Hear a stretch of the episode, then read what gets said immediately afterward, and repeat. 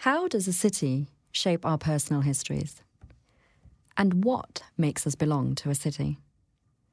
As more and more people around the world transition into urban dwellers, we might be tempted to revisit our notions of what it means to be in a city. From Umeya Media, you're listening to Karama Sutra, chronicles from communities we've grown up with. I'm Vinita Bhardwaj. On our second episode, we explore how one's non-conformist geographic choices within a city can completely change their relationship with the city. These are the stories of the outliers.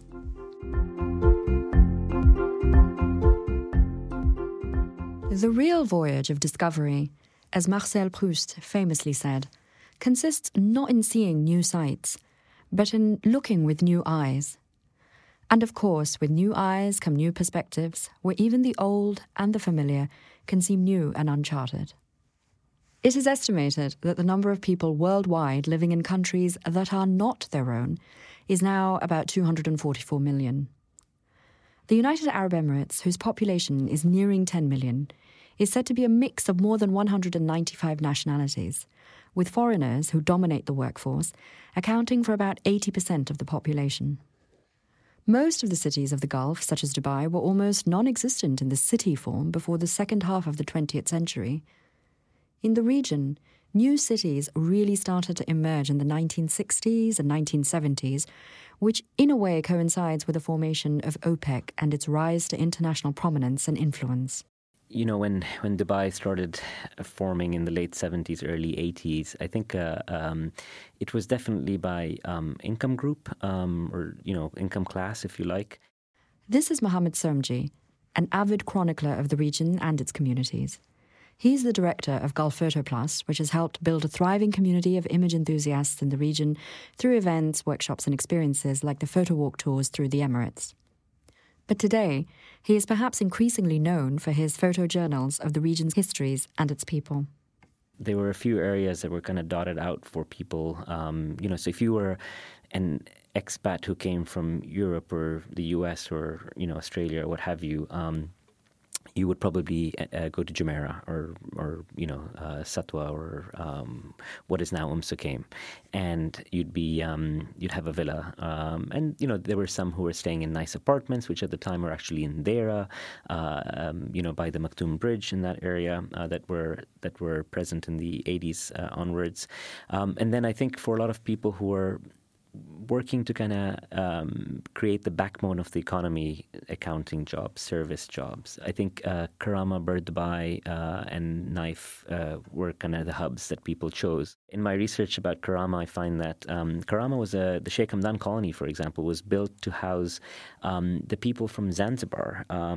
The Arab population that was undergoing um, a conflict with the local Zanzibari population, you know, were, were pretty much stateless and didn't have uh, places to go. And Sheikh Rashid actually commissioned the Sheikh Hamdan colony for them. And um, on the other side of Karama, where the Sheikh Rashid flats were, they were actually called the, uh, they were, you know, they were colloquially referred to as like the 7,500 flats because that's how much the rent was. This is 7,500 dirhams a yes. year. Yes. Wow. Yeah yeah, you, are not going to find that uh, anymore this time. But uh, you know, the, the uh, Karama was a place where people came from all over Dubai to get their Indian groceries or you know their um, their their uh, spice fix or what have you, and including uh, Emiratis and including expats who wanted to kind of uh, you know make desi food or what have you. Um, and then Bur Dubai was you know because of the, the I'm not sure if the temple was there at the time, but a lot of the the Hindu population I it think was, came yeah. to uh, Bur Dubai, and I think uh, the expat Arabs, um, you know, were more kind of in the in the Deira Muraqqabat area, and I don't know if that was because of uh, proximity to Sharjah, where there was a large ex, uh, expat Arab population um, with a lot of like restaurants with food from Lebanon and Iraq and Syria and Jordan, what have you. And Syria and Sharjah at the time had a lot of kind of pan-Arab relationships, and I think the Arab community really kind of um, was nurtured there. And I think that even now these things are changing. Like I think Bur Dubai is very very different from what it was 15 years ago. Um, and I feel that a lot of that Bur Dubai population has moved to Barsha. And you can see that by the type of restaurants and businesses that are now opening in Barsha. And conversely, Bur Dubai has this like almost sad. Um, emptiness in some areas. Lots of shops that were been there for many years have closed. Um, new kind of shops have come, and I think the same thing you can see in Karama. The areas have been gentrified. So you know this this, and I think that's a fact of life, right? Like there is this evolution, but um, I think it's also mirroring the kind of um, changes that have taken place in Dubai as a city.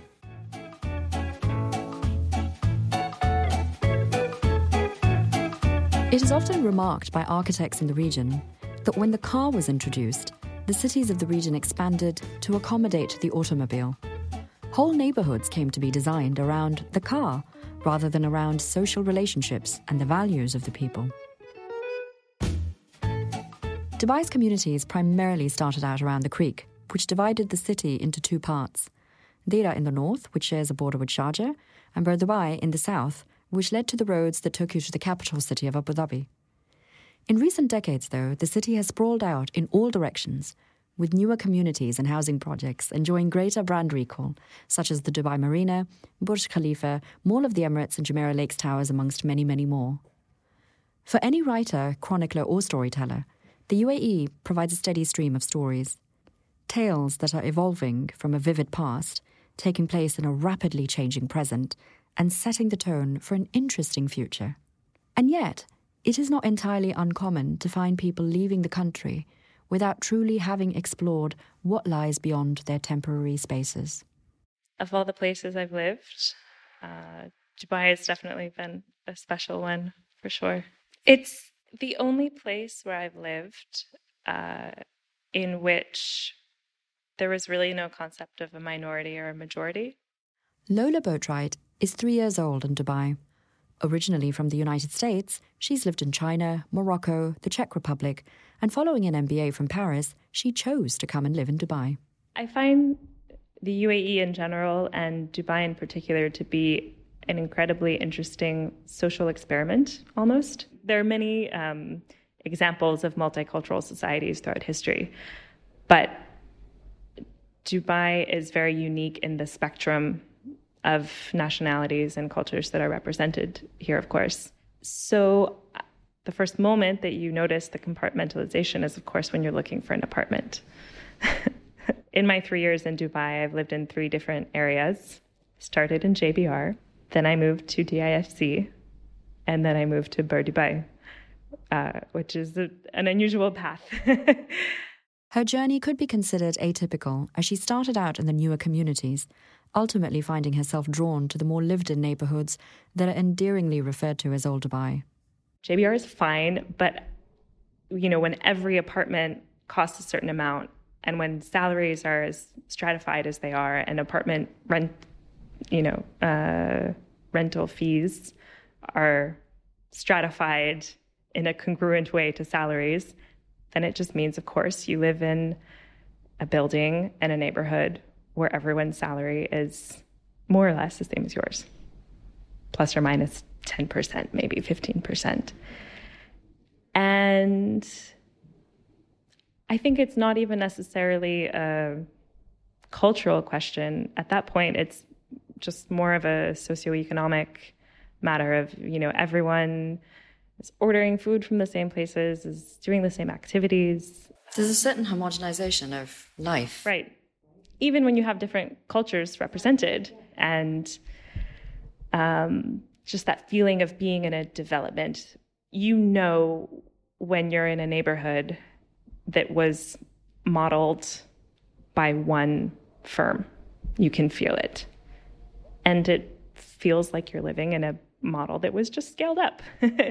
that's why I've never liked Washington, D.C. It, to me, it feels like an architectural model that was, you know, um, just expanded. And I thought that's really the only option I had, to be honest with you. At the beginning, I thought, well, what else is there? I mean, I could live in a neighborhood where that was a bit different, but then I would live in a building that was not the quality of life that I want. So there doesn't seem to be any kind of mixed neighborhood. Let me just make the easy decision and, you know, pick pick the category that I fit in, essentially, uh, when choosing an apartment. Um, but it wasn't long before I regretted my decision. it definitely wasn't long at all. The older or lived in parts of the city are known to have grown in response to the influx of the communities that have defined their identity ever since the emirate became an important trading post connecting the four hemispheres. Although Dubai has grown massively in the last two decades and spread out geographically, the more lived in communities, carrying a history of four decades or so, have largely retained their cultural backbone. There hasn't been a dramatic alteration to the makeup of the primary or majority constituents of these neighborhoods, and I asked Somji why that was the case. I don't know. I, I, mean, I could posit a few theories. I think one is um, affordability. So, you know, even if you were living in an area that is a newer area or less lived in, if if you like, um, you know, you may uh, be able to kind of get rent or stay in a sharing uh, arrangement that would work for you, but you don't have the groceries or the restaurants or um, you know the ecosystem around you to kind of um, you know placate your daily needs, your daily cultural needs, if you like. Um, so that's one, and I think those centers have stayed in those in those places. Um, owing to familiarity, uh, experience, etc. Also, a proximity to um, uh, public transport hubs, for example, that like radius of like five kilometers between Bur- and Union Station, which you know before the metro changed its timings would take about 23 seconds uh, under the bridge to go there, and I think that really is the center, and it re- historically is the center of uh, Dubai, and I feel um, for a lot of people who kind of come here first, um, you know, get get drawn in. Um, and if you look, uh, you know, Bur Dubai in its, you know, even though it's quite small, has areas that are for maybe more upwardly mobile people and for perhaps people with lower incomes. And you have these segmentations within a small area like Bur Dubai. But I think what's common between them is everybody uh, in those areas wants to be able to get their, you know, um, spice mill uh, or their tailors or their butchers and things like that. These facilities that you wouldn't get in other places because this just has traditionally been the hub. And I think, you know, what you said is is largely true. I think what has changed though is that these places are a lot more diverse than they used to be before. They were very ethnically concentrated. Um, so uh, Karama, for example, was very South Asian, and I think now you have a lot of people from the Philippines and you have people from Africa of late, and that's something that I've noticed a lot.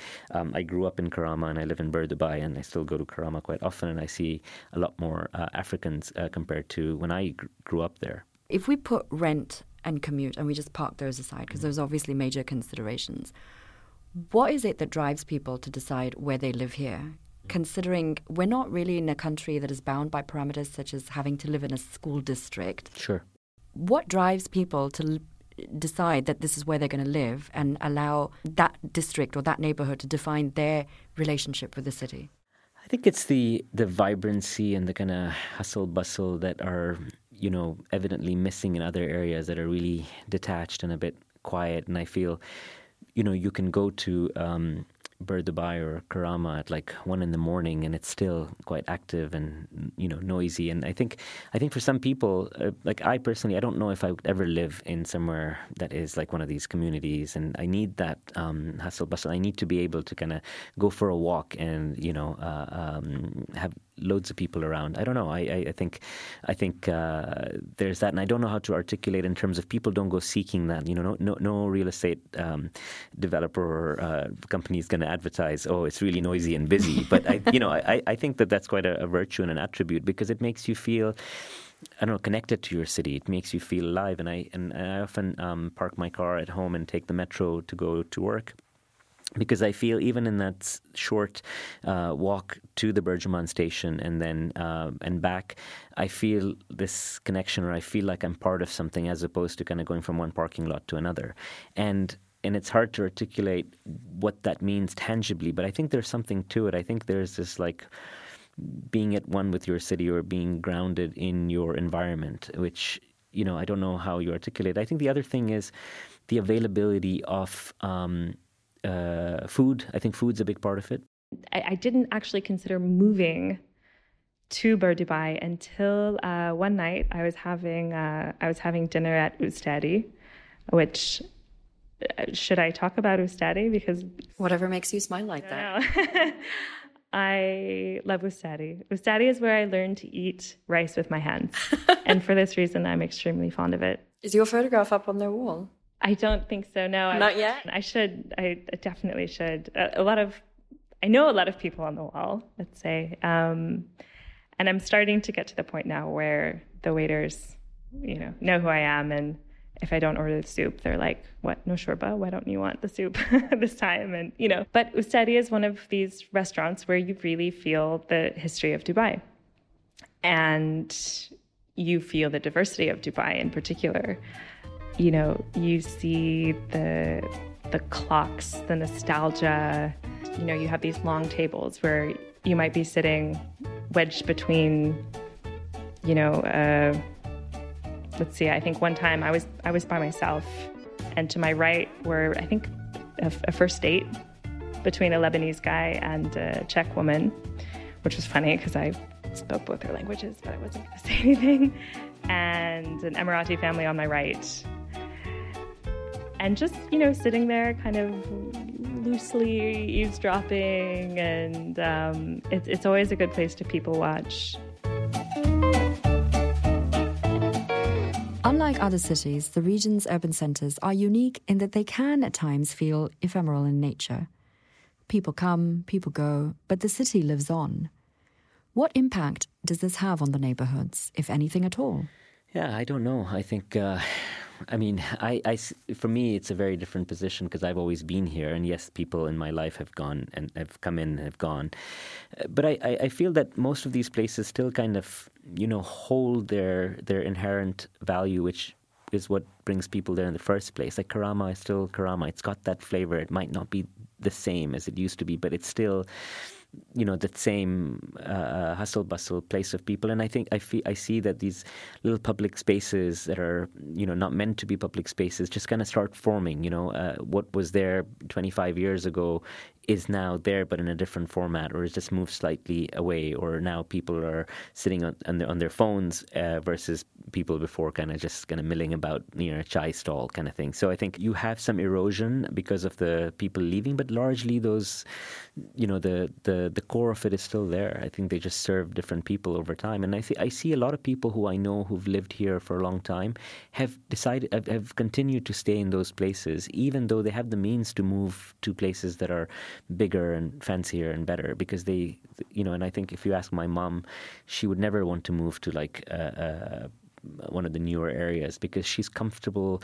Uh, she not, not only comfortable with like the ecosystem of having the the Adil guy deliver the spices that she wants or what have you, but but also it's a place that she's um, happy because she has neighbors or she has people that she, she knows it. You know, this is the experience of Dubai to her, and in some ways, I'm like that too.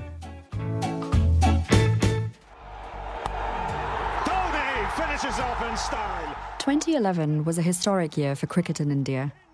The cricket obsessed country hosted and went on to win the World Cup after an agonizingly long wait of 28 years. The celebrations in India were expected. But overseas, in a small part of Dubai, the win left some very big impressions. More on that after the break. Support for this episode comes from Frying Pan Adventures. As you imagine the hustle and bustle along the streets of Old Dubai while listening to this episode of Karama Sutra, there is really no better way to explore the city's unique blend of culture and cuisine than a tour with Frying Pan Adventures. Here's Arva Ahmed, their chief executive muncher. For me, Old Dubai is like this big, old, scratched up pot of foods, of, of restaurants, of cultures that are being preserved by the migrants who've, who've moved here and made it their home. So my sister Farida and I started these food tours, these three to four hour moving feasts through parts of town that that hold nostalgia for us. Everything from our Middle Eastern food pilgrimage to biryani taste battles to meals where you ditch the cutlery, just roll up your sleeves and go all in. We're committed to all of those delicious experiences that we have just here in our backyard in Dubai. And I can tell you from experience, it is a great way to learn more about the cultures behind the recipes, to explore the city, and meet new people over a shared love for food. Make sure you visit our website at fryingpanadventures.com. And you can also follow us on Instagram or Facebook at fryingpanadventures and on Twitter at fryingpantours. Listeners of the show can use the code Karamasutra, that's K A R A M A S U T R A, at checkout to get a sweet 10% off on one of their tours. You can visit fryingpanadventures.com to learn more. Our thanks to the Frying Pan Sisters for their support of this show and Amaya Media.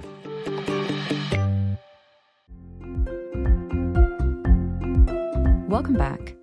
I'm Vinita Bharadwaj, and you're listening to Karama Sutra, chronicles from communities we've grown up with. We're continuing with the stories of the outliers. Elizabeth Renton first arrived in Dubai from New Zealand in 2005. She spent a year in the city where she lived at the time in a still up and coming part of town that was expanding north of the airport. She returned to New Zealand within a year, but was back in Dubai in March 2008 and ended up staying until August 2019.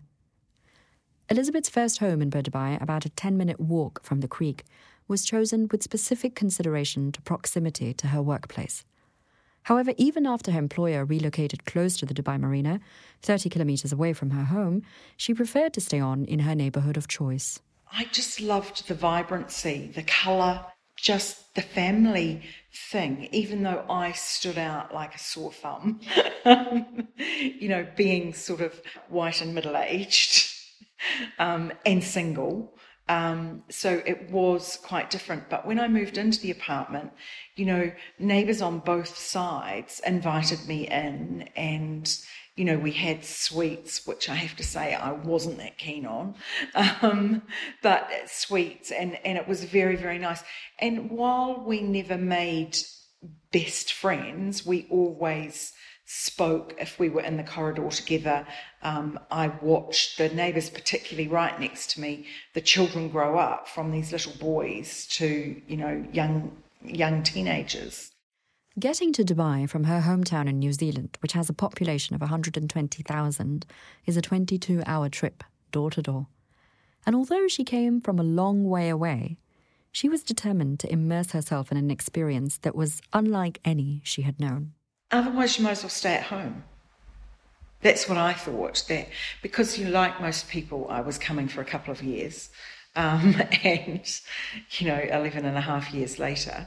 But I still, I thought that I needed to get right into it because I wasn't going to be there for that long, um, and experience something different because that's what I wanted was a new experience. I come from down south in New Zealand, which is very, um, you know, I mean, there is a, lot more multicultural things going on now, but it's, you know, in the circles I moved in, it was very white and middle class sort of, you know, um, and I need, I really wanted to experience something different. Um, and Dubai gives you every single thing that you choose to experience, I think. The people she would come into contact with were always intrigued by her choice of residence. But it was a questioning of her choice that Elizabeth found intriguing. Some people have never even been to Bur-Dubai, which really I can't quite come to grips with. You know, don't you even want to go to the museum? Don't you want to go to the souk? Don't you want to go on the an abra? You know, to me, that is Dubai. Um, I, just don't understand why people wouldn't do that. But then I suppose you, everyone gets caught up in their own community, their own area. Um, and so a lot of people didn't even know what I was talking about when I'd say I'd live. Oh, I'd, I'd, say, "Do you know the Burjuman?" Mm, no. You know, on the way to the airport, sort of. Go straight instead around the corner. you know, that it was quite surprising how many people didn't know. But then, you know, it, there was, and there was a curiosity. Why? Because I like it. I know I'm not living in New Zealand. Who are the people in your neighborhood? In your neighborhood? In your neighborhood? Say, are the people in your neighborhood. I think it's down to your makeup. If you're the kind of person who's saying, "I'm going to a place where one of its most precious value or you know characteristics is the diversity of the people that inhabit the city," I want to be able to make the most of that and meet people who are not like me because that's why I'm leaving home or that's one of the benefits I want to attain. And conversely, I think you know, when people came down in the 70s, 80s, 90s, and because they were away from home and they were away from people, they, they, you know, they wanted to be around people that were like them. And, you know, I remember when I used to photograph the labor camps way back, and I would see these signs that say, you know, um, uh, room for just Keralites or room for people from Tamil. I'm like, you know, I, that that's that's terrible that people don't want to like mix. And then I'm thinking, no, hang on a second. You know, when you are working really hard and you um, you know, all you want is familiarity. You want to be able to speak the same language. You don't want to have to m- make those inroads when everything else around you is so tough. And I think there's a bit of that aspect. So people would go to Karama or, you know, because they want to be around people that are similar, right? And that's why I think your your podcast here is really interesting about those people who are against the, who go against the grain and who want to kind of be in a place where is uh, it's it's filled with people who are very different from them, and you know there's that you know discovery but also this kind of being outside your comfort zone to kind of learn more about other people. And, and that's exciting. And i think if there was more of that that would be great wouldn't it?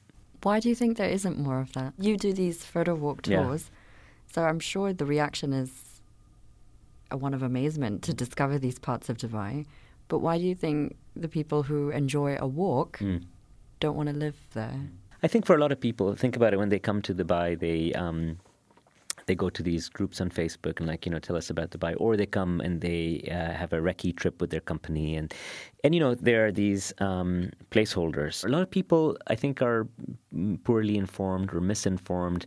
A lot of people that we meet, especially women, saying I feel I'm I'm scared to go to there uh, because a lot of single men and I don't know if it's safe, and they find after that experience that they come out, wow, this is fine, perfectly fine, and you know we can come out with a bunch of girlfriends or even on our own. Uh, uh, and I think so. There's this uh, um, lack of adventure, and I think I'm always uh, giving a hard time to my friends who don't kind of venture outside their uh, areas. You know, like somebody lives in downtown. I know lots of people who've never been to Karama or there, or if they've been to Karama, it's to get their you know their cheaper uh, handbags. Uh, I'm going to interject because I equ- I equally have met possibly the same number of people who live in Burdubai, and Deira, who are petrified of driving up to Mall of the Emirates and beyond.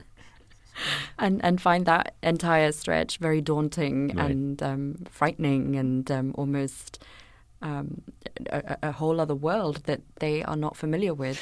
Yeah, true. But I, I think also it's the um, a lot of people you know, like we were talking about a lot of uh, people who live in Dubai. If you don't have a place which will give you your peanuts for a dirham and your chai for you know another dirham, it it doesn't feel like it's somewhere I belong. And so I think, you know, uh, uh, for a lot of people who don't go to those areas, it's a, it's a question of means as well. So there's there's that. It's a universally acknowledged truth that communities can't be cultivated or curated. There are several external forces that go into the making of a community from its original purpose to its evolution, which is often driven by socio-economic crosswinds and migration. Now, a lot of people have been here for a very long time, and it literally is home. It's not somewhere that is. I mean, I've never seen it as. I mean, I've seen it as home for the moment, but never seen it as home forever. And I never really wanted to stay here forever. Um, you know, um, but I do, I do think that it is possible and I think it's about family, really. You know, the family just sort of, and other families. I always knew there was someone there if I needed, you know, needed to. Um, you know, um, and just Diwali was the best, best time ever. And I was there when um, India won the World Cup cricket. And it was, it was just incredible. I've never ever experienced anything like it. I felt like a, a sort of a, a you know um, a, an Indian.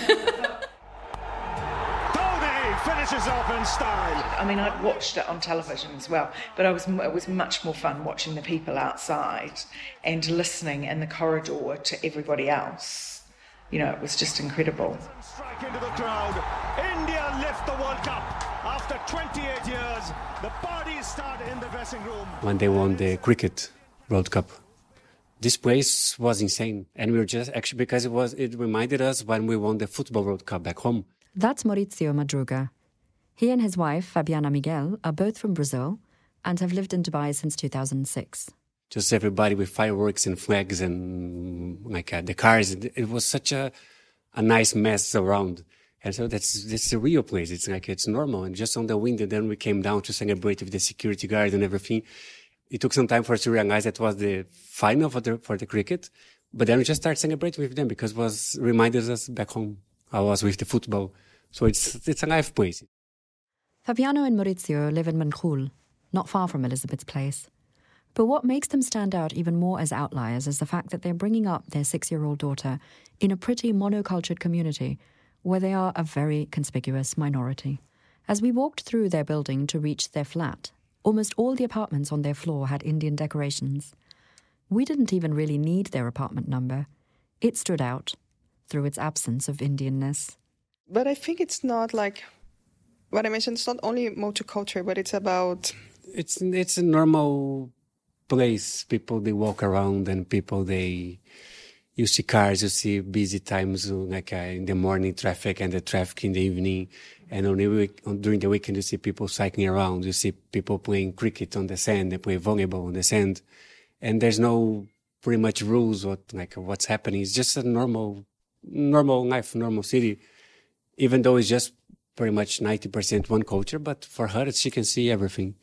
Um, we just walk around to supermarket, to the park or to the mall or it's, it's a normal lifestyle. Yeah, it's true. Even the restaurants, remember when you go, and there is one in Karama, and the waiters, everyone, they know us. When you arrive, they like shake hands because it's the same. They know, and the second time you went there, they already knew us, and it's the same. It's been three years, and we become like friends, like even least, and it take very personal because I remember going for for work last year, and one girl she was complaining about Diwali because of the fireworks, like oh I could not sleep. And all these fireworks they should stop. Like no it's part of the culture. What you're saying. No how about new year's eve? How about world cup? How about this? Like no. So don't complain. If you want you move. But that's the culture. So it's like it's beautiful. It's nice. People are celebrating. So it's very rude to complain. So don't do it. And you're like okay you're right the annual Deepavali celebration in the district stands out as a favorite in their calendar Traditionally, it's marked with firecrackers in India. But due to regulations in Dubai and the UAE, the many buildings in Dubai, Karama, and Mankhool have responded imaginatively with their occupants hanging elaborate arrangements of lights across their balconies and windows. The couple originally started out in the same neighborhood before they moved out to one of the newer residential developments. But the birth of their daughter made them revisit their decision. There was an area with grass downstairs with the play area, and we were taking her on a Friday or a Saturday. And two of us, we were the only parents that were actually taking the kids on a weekend to play. Everybody else was the nannies. They were taking the kids. And it was a Friday, like a Friday morning. We are thinking, we don't want her to grow up with this idea that, uh, someone that works for the family is in charge of playing with the kids on a weekend. With all the respect for our helper, but the thing is, she needs to know that she's here to help. She's not here to take our responsibility and to think that it's normal to see me having a coffee while the nanny is the one playing with her. And this thing we have, like I said, Dubai is very family oriented. So here we see parents with the kids and all that. So, and he used to say, I don't want her growing up like this. So we have to come back to Dubai. I'm guessing neither one of you has understood cricket so far. We have something. You do, I don't. Not similar. We have a. We can play something similar back home, but just as a as a in the childhood, but nothing no rules, no. Living here, you haven't managed to understand the rules. No, you haven't no, managed to. no, no. The fact is that outliers are everywhere. But our interactions with the city and the imprints from our experiences mostly depend on our willingness to seek. The pursuit of the unknown does not necessarily have to dilute our identity. Quite the contrary, it enriches it the only thing is you actually have to like go out of your way to look for it, or it's not it's not so um, apparent. And, and I think in a lot of my work, that's what I'm trying to get at. I'm trying to like you know counter this notion that Dubai is a plastic and artificial city, and it is if you if that's what you see it only as. But if you peel through it, there are layers and there are these personal histories and um, you know lives that people have lived here. I've been here f- over 40 years. There are many many people like me who have made this place their home, and I'm interested in the things that they do to, you know, despite knowing that they don't have a future for them, you know, still cultivate a home for themselves and their families and their you know neighbors and community around them. This episode of Karama Sutra was hosted by me, Vinita Bhardwaj, and produced by me and Chirag Desai, who also edits the show. Our intern is Abhishek Venkatasubramanian. Special thanks to Lola Boatwright, Elizabeth Renton, Fabiana Miguel, and Maurizio Madruga for sharing their stories. We also want to say thank you to everyone for listening to our premiere episode and sending us your reactions to the episode and the delicious photographs from Woodlands. Do keep your thoughts and ideas coming in. You can also reach us via email ks at amaeya.fm, that's ks at amaeya.fm, or on Instagram at karama.sutra. You can listen to our show for free on Apple or Google Podcasts, Anghami, and on Spotify as well. And our website is karamasutra.com. We'll be back with a new episode on the 8th of December.